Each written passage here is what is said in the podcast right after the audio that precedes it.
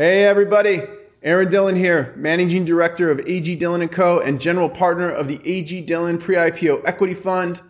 Got pre-IPO news for you today, an FTX update, new product launches at Revolut and Epic Games, and a Chime layoff along with Xanadu, Xanadu reaching unicorn status. All of this in the week ending 11 November 2022. So here are the large pre-IPO company news for the week. FTX filed for bankruptcy last week, and there appears to be whiffs of fraud as FTX's CEO Sam Bankman-Fried created a backdoor to move customer funds from FTX to his affiliate Alameda Research.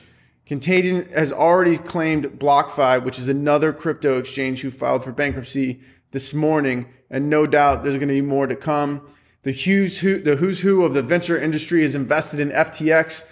But since FTX is a relatively young company, it was just founded in 2018, only about 1.97 billion spread across 80 plus institutional investors has come into the company. So I anticipate losses to be less material on an investor investor basis. Sequoia, who co-led the series B1, marked down their $150 million cost basis to $0 this past week Sequoia's $150 million investment was only 3% of the fund that took the position.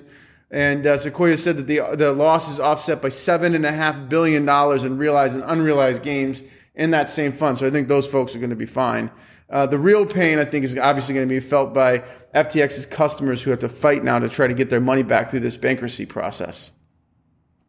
Uh, European challenger bank Revolut launched Revolut Chat this week. The new feature allows customers to text each other and send and receive payments. So think like Venmo, Cash App, or Apple Messenger, where you can do Apple Pay.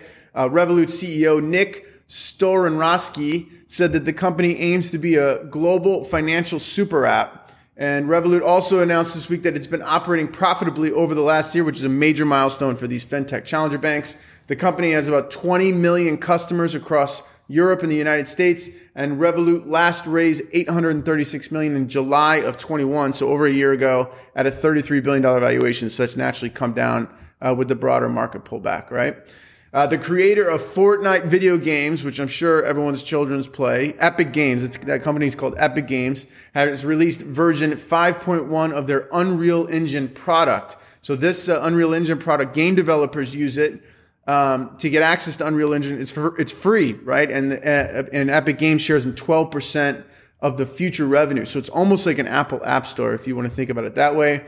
Epic Games said that the 50 that 50% of next gen games use Unreal Engine, which positions the company for massive revenue growth in the coming years ahead.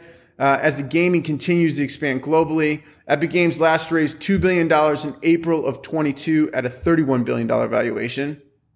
And uh, layoffs have, have, hit U.S. fintech challenger bank Chime this past week, where they cut 12% of staff. There's about 160 people. Uh, Chris Britt, the CEO and co-founder Ryan King, said that Chime is recalibrating marketing spend, decreasing the number of contractors, adjusting workspace needs, probably work from home, right? And renegotiating vendor contractors in addition to into the layoffs to drive to profitability, which obviously makes sense. Chime has 14.5 million customers and last raised 1.1 billion in September of 2021 at a 25 million dollar valuation. All right, so I got a few big pre-IPO capital raises this week. Uh, Xanadu, which I mentioned earlier, is an AI cloud-based quantum computer company. It hit unicorn status with a $100 million Series C. Uh, Georgian led the round, venture capital firm. Quanti- uh, quanti- uh, quantitative computers, or quantum computers, I should say, seek to solve problems in minutes that would take a normal computer years to compute.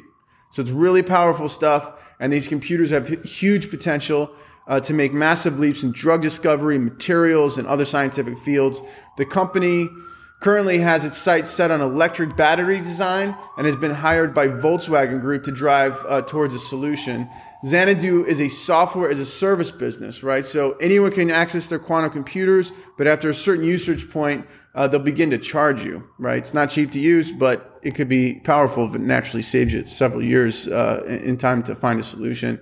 And uh, and and two more. Limehome pulled in a $44 million Series C at a $388 million valuation. The company leases apartments in major European cities and then opens them up for business travelers. So it's kind of like an Airbnb, but it feels like a hotel. Like the, the customer experience feels like a hotel.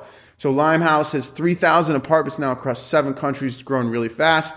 And last up is Getaway. So this company provides tiny homes. You probably see this like on television. They have these tiny home uh, shows, tiny home rentals for big city people to unplug and take some time in nature. That's their kick, right? It's so it's like Airbnb, albeit for with a nature focus, right? In these small cabins. Uh, Getaway is a thousand cabins across 28 locations.